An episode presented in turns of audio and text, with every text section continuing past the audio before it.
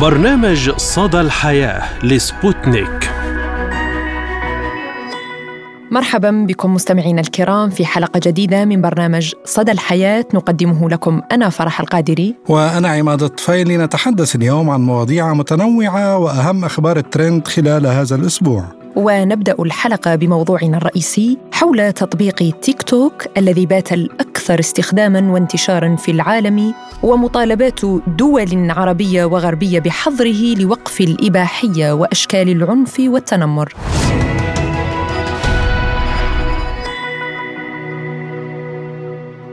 تصوير فيديو من 15 ثانية قد يغير حياتك ويدخل في رصيدك مئات الآلاف من الدولارات. كيف ومن أين وما السبيل إلى تحقيق ربح من وراء ثواني معدودة ليس بالأمر الغريب في وقتنا الحالي؟ أين تعددت تطبيقات ومنصات التواصل الاجتماعي؟ تطبيقات متنوعة وحسابات على مواقع التواصل الاجتماعي وأعداد هائلة من المتابعين ومشاهدات مليونية قادرة على أن تكسب أي شخص يستخدمها أموالا طائلة. لا يهم كثيرا ما تقدمه من محتوى فأنت هنا لست لا إعلامي ولا صحفي ولا حتى سياسي أو محلل سلوكي أو تربوي. كل ما عليك فعله تسجيل 15 ثانية حتى لو كنت نائما.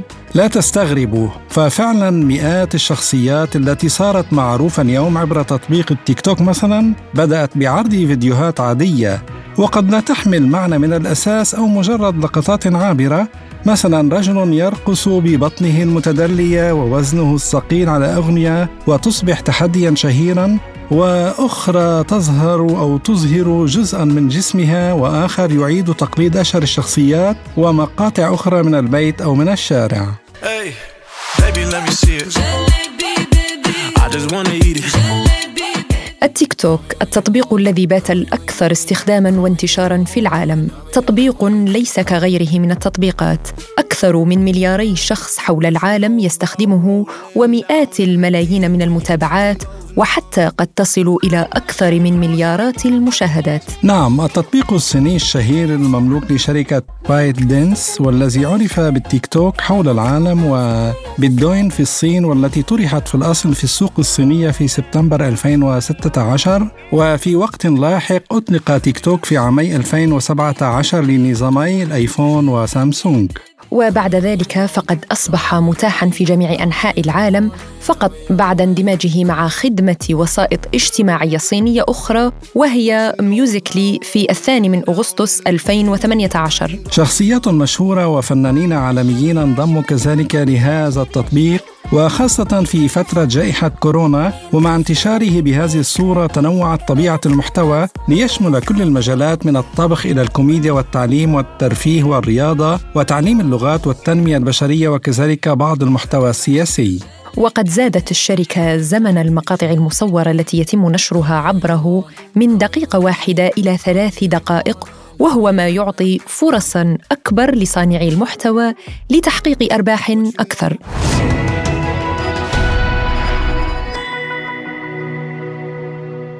دول عربية وغربية قدمت دعاوى قضائية لحظر تطبيق التيك توك لوقف أشكال العنف والتنمر والإباحية. فمؤخرا طالب مجلس الشيوخ المصري بحظر هذا التطبيق في البلاد وأيضا شركتي جوجل وأبل بحذف التطبيق من متاجرها سواء جوجل بلاي أو أبل ستور. وقالت دعوى قد أقيمت سابقا في مصر إن تيك توك يروج لمقاطع العري والإباحية والبلطجة والعنف والتنمر في المجتمع بل وأصبح منفذا لتجارة المواد المخدرة وتجارة العملة ما يؤثر بشكل سلبي على المجتمع خاصة الأطفال والشباب.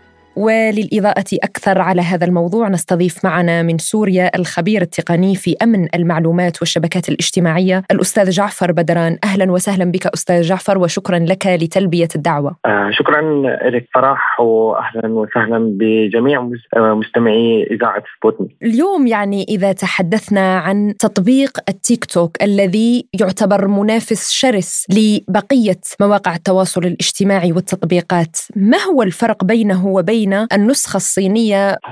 بداية تطبيق دوين بالصين هو نسخة صينية منتشرة فقط بالصين وخوارزميتها. هون الفرق بيكمن الفرق الشاسع بين النسخة العالمية والنسخة الصينية.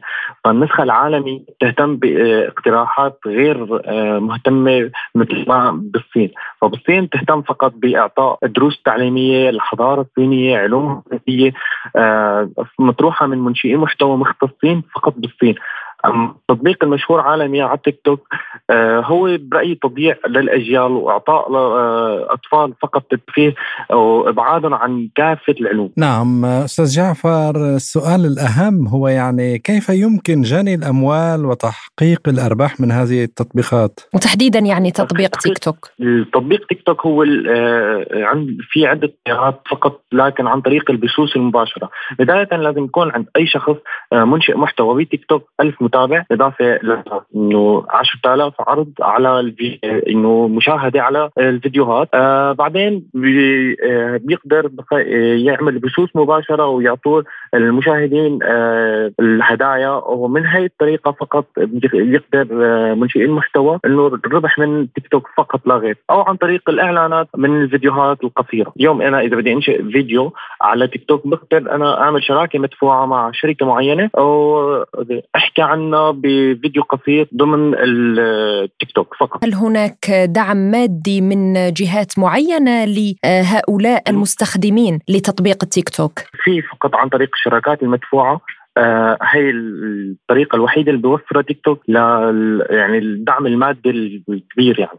بس مو إنه آه، مثل ما متصورين الناس إنه بيقدر ياخذ 200 ألف دولار بالشهر. لا ما هذا الأرقام كثير مبالغ فيها آه، بتيك توك. نعم أستاذ جعفر يعني إذا تحدثنا بشكل أوسع يعني بالنسبة للجوانب الإيجابية والسلبية لتطبيق تيك توك يعني حبذا لو تضعنا قليلا تحدثنا تخبرنا عن هذا التطبيق. التطبيق تيك توك هو تطبيق انتشر آه، وتصدر بجائحه كورونا عن متاجر البنزين.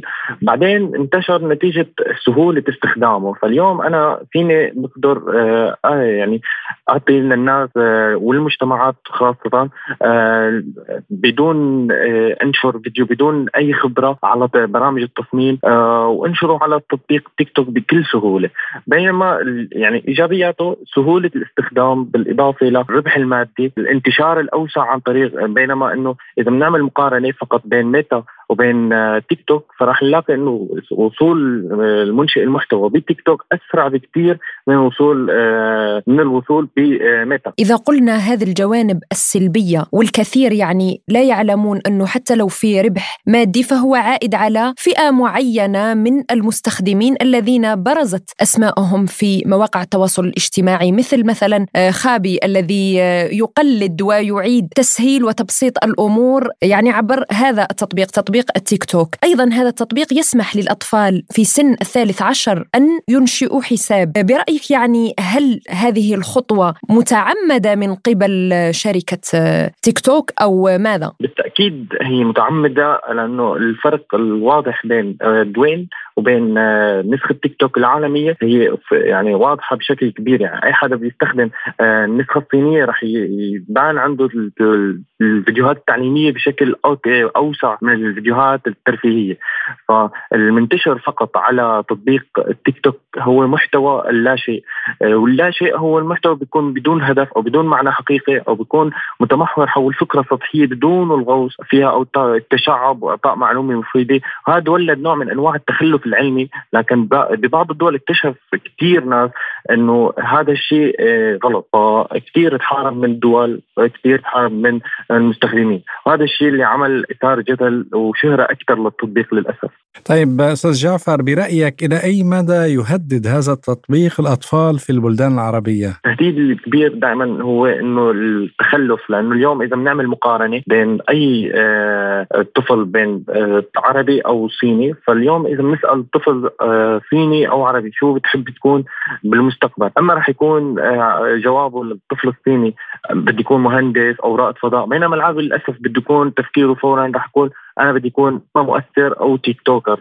هي رح يكون جوابه الأول يعني. نتيجة إن اللي عم يشوفه من أرباح من ناس آه، عايشة برفاهية من آه، وصول الصورة الغلط للناس. وتحقيق الأرباح بأقل مجهود وأيضا الأمر الذي أشير إليه كذلك هو تهديد هذا التطبيق من خلال التحديات. هناك تقرير يعني من يمكن من يوم أو يومين حول طلاب في المكسيك تناولوا حبوب منومة وهو عبارة عن تحدي. من هو الأكثر قدرة على تحمل فاعلية هذا المنوم ومن ينام أخيرا هو الفائز. فيعني انظر إلى أي مدى يؤثر هذا التطبيق على عقول المتابعين ولا سيما الأطفال تحديدا أبناء الجيل القادم. هلا الانتشار الأكبر والأسوأ آه، هو انتشار التحديات السيئة مثل تحدي الموت اللي هو آه، بيهدف لرمي الاصحاب من ارتفاعات عالية والايذاء التحدي السم اللي هدفه إبقاء المتحدين أكثر وقت ممكن مستيقظين وتعاطي دواء اسمه الكلونازيبيام هو الدواء بيستخدم لعلاج حالات الصرع وإبقاء الاشخاص قدر الإمكان هن مستيقظين. وهذا الشيء ولد حالات تسمم حالات من الهلع حالات من النوبات العصبية. هذا الشيء آه، خطير. ضمن كثير خطير للمجتمعات العالمية. خاصة إنه عم نحكي حتى بأمريكا عانت من هذا المشاكل. بأوروبا نفس الشيء. نعم آه، أستاذ جعفر حضرتك أشرت إلى مسألة إنه جائحة كورونا اثرت على مختلف مناحي الحياة بما فيها يعني على انتشار تطبيق التيك توك. وتضاعف يعني خلال العدد من مليار إلى مليارين وربما اليوم إحصاءات أكبر. لكن اولا برأيك ما هي العوامل التي أدت إلى هذا الدفع؟ يعني هل هذه الفئات التي يعني تتوجه نحو التيك توك هي فئات آه، ليس لديها وعي عميق؟ يعني ترقد أو تلهس وراء القضايا ربما نسميها تافهة أو عد حتى يعني إباحية يعني. لا تتطلب يعني قوسين. التفكير و تنظر إلى مواضيع كما قالت فرح يعني مواضيع ترفيه ضحك آه، إباحية إلى آخره. هلا بداية شهرة تيك توك كانت بداية الشهرة كان ب 2019 بداية كان تطبيق فقط للرقص. بعدين بجائحة كورونا آه، انتشر آه، من بعض الأشخاص. يعني تستثمر تستثمر القائمين على التطبيق. الوقت بزيادة شعبية التطبيق وخاصة أنه التطبيق سهل الاستخدام مو بحاجة لخبرة وهذا السبب الأهم بنجاح التطبيق، يعني اليوم إذا أعطيت المجتمعات وسيلة يعبروا عن آرائهم وأفكارهم وأعطيت المبدع حقه، رح تكون نتيجة نجاح أكيد مؤكد للتطبيق، وهذا نعم. النمط اللي استخدمته شركة بايت دانس. فاليوم هذا الأخطاء اللي عم تصير نتيجة إنه سهولة الاستخدام وعدم الوعي. أو فكرة الوعي أو كيف بدي لك انتشار أو انتشار التكنولوجيا بالسرعه الغير مطلوبة حاليا السرعه يعني. لازم تروي الهدوء وخاصة من الحكومات. يعني اليوم أنا ممكن أنشئ تطبيق ممكن آه، أنشئ أشهر تطبيق لكن الحكومة هي لازم تدعم إنه هذا التطبيق ينتشر أو لا. هون السؤال. هون للأسف الحكومات ما عم عم تكون عم تكون متأخرة دائما. مجلس الشيوخ المصري كان قد قدم دعاوى بشأن حظر هذا التطبيق على الأراضي المصرية وحتى طالب شركتي جوجل وأبل ستور بأنهم يعني يتم حظر هذا التطبيق على برامجهم. برأيك يعني هل يتطلب هذا الأمر موقفا جديا من الحكومة بيعني تقنين هذا هذا التطبيق؟ وأي مخالفة لمعايير المحتوى المحتوى لا سيما الأخلاقي الذي يعني ينخر في المجتمعات العربية الإسلامية أو ما هو الحل برأيك؟ هلأ بداية التطبيق تعرض للحظر من كثير دول من اولا الدولة السورية اللي هي من أوائل الدول اللي اكتشفت خطورة التطبيق وتهدد وتهدد وتهدد بكثير آه، اتحادات ودول ضد التطبيق بحظره. ومن مؤخرا مثل ما تفضلت قلت الاتحاد الأوروبي بسبب عدم وجود ضوابط تمنع مكافحة الأخبار الكاذبة والمحتوى غير أخلاقي آه وبيأذى الاطفال يعني نعم. محتوى غير أخلاقي وبيأذي الأطفال يعني. وانتشارا للمحتوى عديم الأهمية.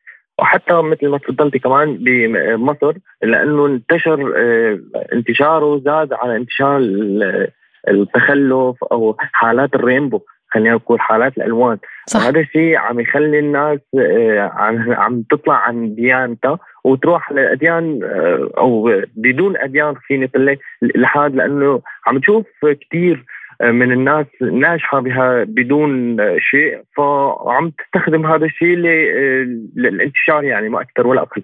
مثل ما أندرو تيت أقول لك هذا مثال مهم بهذا الشيء يعني. لكن برأيك هذه الطفرة طفرة التيك توك هل لها مستقبل يعني ثابت أم أنه مستقر واعد أم أنه يعني ظاهرة انتشرت وستختفي قريبا مثلا؟ هلا حاليا كثير آه، انطرح هذا السؤال بكثير آه، وسائل إعلام وكثير مناطق. ما فيني نقول اليوم تطبيق مشهور عليه كثير مستخدمين نشطين عم تعطي الشركة آه، وعم تبذل جهود بمطورين وأبحاث علمية لحتى يختفي. عرفت شلون؟ يعني كان مؤخرا عم يحاول ينافس جوجل بمحرك بحث جوجل. فهذا الشيء عم ضمن الأبحاث العلمية اللي عم تشتغل عليها الشركة. فهذا الشيء ما فينا عم نقول إنه في له حاله اختفاء فاليوم إذا عم يتهدد مثلا مثل, مثل الاتحاد الأوروبي ممكن ينصاع لهذا التهديد ويمشي ضمن ضوابط.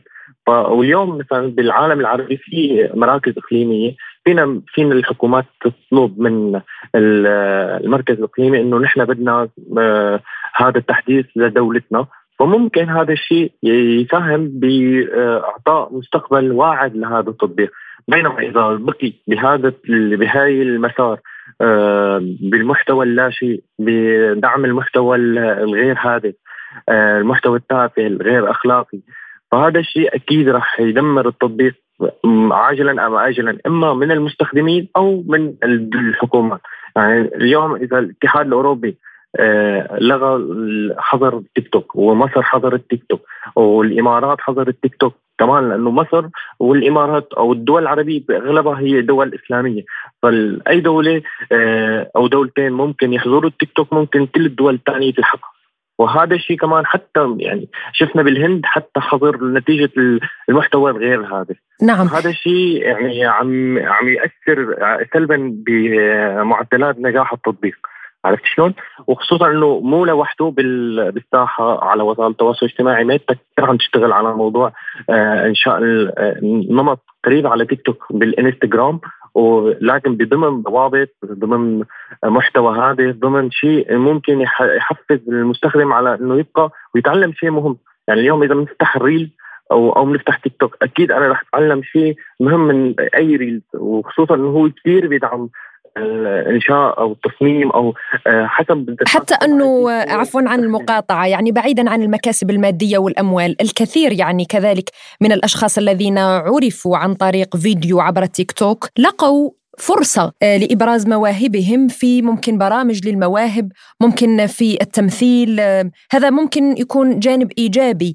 الخبير التقني في أمن المعلومات والشبكات الاجتماعية الأستاذ جعفر بدران كنت معنا من دمشق. شكرا جزيلا لك أستاذ جعفر. شكرا. شكرا لك على هذه المداخلة. شكرا.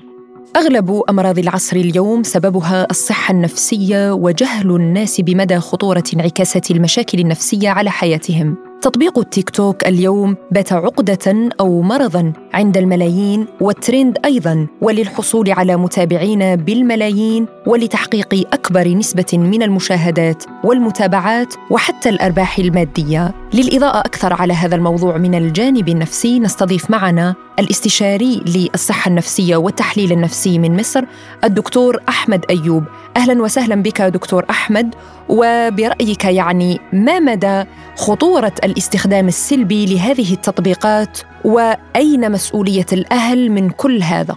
اولا بشكر حضرتك جدا يا دكتورة فرح فعلا التيك توك وجميع جميع البرامج على ال social media بتؤثر تأثير سلبي بشكل غير طبيعي. اللي حضراتكم ما تعرفوش إن في مادة البيضاء والمادة الرمادية في الدماغ بتتلف وبالتالي بيعمل تشوه للدماغ وبالتالي بيعمل تدمير للأعصاب وبالتالي بني آدم ضاع بسبب الإدمان الإلكتروني. مش التيك توك وبس ده حاجات كتير جدا. حضرتك الإدمان الإلكتروني أو إدمان الإنترنت أو إدمان ال social media اللي, بي... اللي أصبح دلوقتي هوس الترند أصبح مش تدمير كمان الناحية الجسدية لأ كمان هو عبارة عن هروب من الواقع الطبيعي للواقع الافتراضي للوصول لسد الحاجة آه، العاطفية وجميع الحالات أو الأحاسيس النفسية للوصول للسعادة. تمام؟ ولكن أصبح الموضوع بشكل سلبي بيؤثر على الاكتئاب بيؤثر على الإنسان يعني من ناحية القلق بدل ما كان بيهرب للإنترنت اللي يسدل حاجته للوصول للسعاده بل بالعكس بيصل للاكتئاب لأنه واقع افتراضي وسلبي بتاتا. في حاجات كتير بقى من إدمان الإنترنت زي إدمان الإباحية زي إدمان المقامرة إدمان التصفح إدمان الألعاب الفيديو جيم أو أو الألعاب الإلكترونية والكلام ده كله. تمام؟ فنصيحتي ليهم أرجوكوا أرجوكوا اعملوا أنشطة بديلة. أنشطة بديلة يعني إيه؟ يعني أبعد عن الإنترنت وكل حاجة بالتدريج. يعني أنا بقعد على الانترنت مثلا لمدة 8 ساعات على فرضا يعني. أقعد سبعة وفي الساعة دي ألعب رياضة. أعمل لنفسي واقع حقيقي. أصحاب حقيقيين. غير الأصحاب في الواقع الافتراضي. الواقع الافتراضي بنلاقي حاجات مخجلة وردود أفعال غير طبيعية وغير بشكل انفعالي طبيعي. وبالتالي بيؤثر بشكل اكتئاب زي ما قلت والقلق والتوتر يعني ناحية نفسية سلبية. تمام؟ دي نصيحتي لكل الناس اللي بتستخدم الإنترنت لأن بجد الإدمان الإنترنت دلوقتي بقى أصعب ومشابه كثيرا من الإدمان الكوكايين أو إدمان الكحوليات لأن هم الثلاثه بيعملوا تأثير في تليف الدماغ. نعم دكتور أحمد يعني هل يمكن أن تقدم للمستمعين نصيحة وللأبناء بتأثير هذا التطبيق وسوء استخدامه على صحتهم النفسية. تسمم العقول زي برضو الالعاب اللي بتيجي من من الغرب من انتشار لعبة الحوت الأزرق وغيره. فالمفروض طبيعي لازم الآباء والأمهات لازم يراقبوا ولادهم ولكن ليس بتسلط. وأنا بكرر الكلام ده خمسين ألف مرة. مراقبة آه، بهدوء بطبطبة بحنية بفهم. أقعد أتكلم مع أولادي تمام؟ آه 13 سنة هو عيل؟ لا مش عيل. بيفهم والله لو 10 سنين حتى. اقعد افهمه إيه السلبيات؟ إيه الإيجابيات؟ طيب ما من من ما نشيل حاجة ونحط حاجة. نشيل بلاش تلعب في النت النهارده وأنا مستعد أديك الكرة وتروح تلعب في النادي. وأنا مستعد أخليك تشترك في الجيم. وأنا مستعد أديك 200 جنيه مثلا آه بدل ما تروح تدفعهم شهر آه في النت. لا أنا هديهم لك وتطلع بيهم آه، يوم دي يوز أو يومين آه، في, في أي حتة.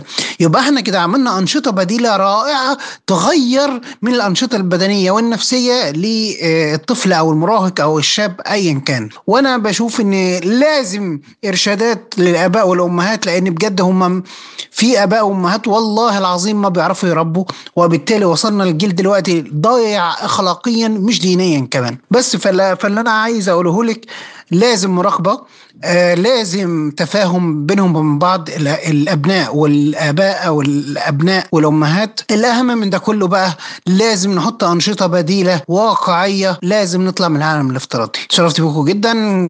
استشاري الصحة النفسية الدكتور أحمد أيوب كنت معنا من القاهرة. شكرا جزيلا لك.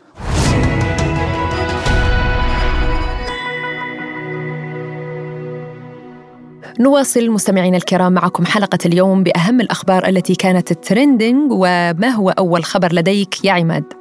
نعم فرح فيلم روسي يتصدر قائمة الأفلام الأكثر ربحاً تصدر فيلم تشيبوراشكا الروسي الكوميدي قائمة الأفلام الأعلى ربحا في تاريخ السينما الروسية بأرباح تجاوزت الخمسة مليارات روبل خلال أقل من شهر من إصداره وصدر فيلم تشيبوراشكا في الأول من يناير بميزانية إنتاج بلغت 850 مليون روبل وحقق في اليوم الأول لعرضه أرباحا فاقت ال 227 مليون روبل. يذكر أن تشيبوراشكا هو حيوان خيالي لطيف الشكل يرافقه دائما تمساح يدعى جينا ابتكره الكاتب السوفيتي الراحل إدوارد أوسبينسكي بالتعاون مع الرسام ليانيد شوارتسمان ليكون أحد أبطال أفلام الرسوم المتحرك المتحركة السوفيتية وأصبح هذا الحيوان الخيالي رمزا لأفلام شركة سيوز مولت فيلم السوفيتية للإنتاج الفني ويروي فيلم تشيبوراشكا الكوميدي قصة مغامرات هذا الحيوان القادم من بلاد البرتقال البعيدة في روسيا وشارك في الفيلم نجوم السينما الروسية سيرجي جاراماش ويلينا ياكوفلوفا وفيودر دبران رافاف وغيرهم. وبصراحة أنا حاضره يعني هالرسوم المتحركة قبل كان يعرض على أيام الاتحاد السوفيتي وبعده يعني حتى أولادي كانوا يشاهدوا آه، فعلا جدا جدا آه، ممتع هاي تشيبوراشكا وصديقه جينا التمساح جينا.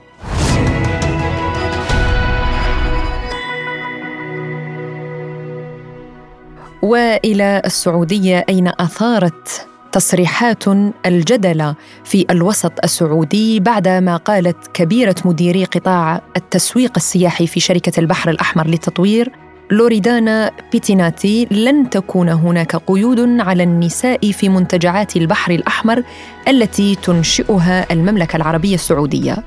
وأضافت أنه في السعودية لا يتعين علي كاوروبيه ارتداء العباءة ويسمح للمرأة بالقيادة ولا يوجد تمييز بين دخول النساء والرجال إلى أي مرفق في أي مكان.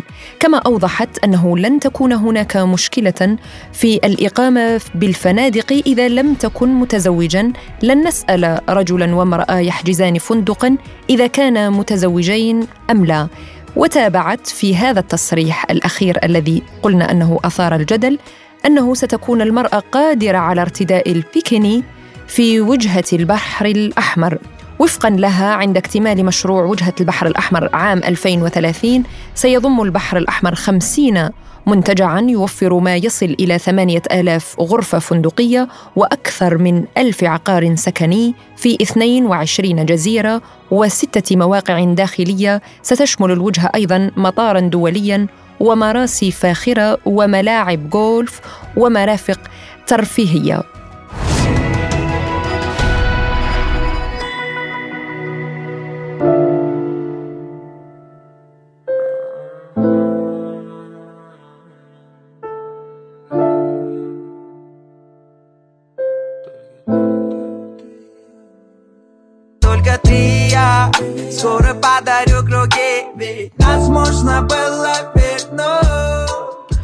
وكالعادة العداء الغربي تجاه روسيا لا يزال مستمرا حتى في أبسط الأمور. الممثل الأمريكي ويل سميث يتعرض لحملة من الانتقادات بعد أن نشر على مواقع التواصل الاجتماعي فيديو يتضمن مقطعا صوتيا من أغنية المغناة باللغة الروسية وكان سميث قد نشر على موقعه الرسمي هذا المقطع يظهر فيه آلية تصوير لعبة صغيرة على شكل سيارة لتبدو وكأنها سيارة حقيقية. ورافق المشهد هذا المقطع من الأغنية باللغة الروسية وقال في المنشور تفاجأت بعدد الإعلانات التجارية التي تم تصويرها بهذه الطريقة. أنا أحب الإبداع. وبعد هذا المنشور تعرض لحملة من الانتقادات من قبل مستخدمي شبكات التواصل الاجتماعي إذ علق له أحد المغردين لماذا نشرت أغنية باللغة الروسية؟ هل تؤيد روسيا من العار تحميل الموسيقى الروسية؟ وبالرغم من هذه الانتقادات أيد آخرون الممثل وأبدوا إعجابهم بالمنشور وكانت هناك العديد من التعليقات الداعمة له باللغة الروسية على منشوره. يبدو آه، أن هذا الأمر غير جديد يعني حتى في بداية الأزمة الروسية الأوكرانية زميلي عماد قاموا بمنع تدريس الأدب والفكر الروسي. كما يقول أحد المفكرين والأدباء الروس أنه من لم يتغذى بالفكر والأدب الروسي لم يعني لم لم يزر العالم ولم آه، تفتح أمامه آفاق الفكر العالمي. فيعني هذه أبسط الأمور أنه يتم الانتقاد اللاذع على منشور يحمل الموسيقى الروسية. نعم للأسف يعني كل ذلك يدخل في إطار مفهوم الروسوفوبيا وضد الثقافة الروسية وضد كل ما هو روسي. يعني الثقافة شيء والسياسة شيء. يعني يجب أن يكونا بعيدين كل البعد. يعني للأسف هذه هي تسييس الكرة تسييس الثقافة تسييس العلم في كل شيء يعني كما أشرت. لكن روسيا بالعكس يعني تعتبر أي ثقافة عالمية هي آه، ثقافة لكل البشرية وليست لدولة أو لإحدى الدول أو غيرها لكل البشرية. نعم.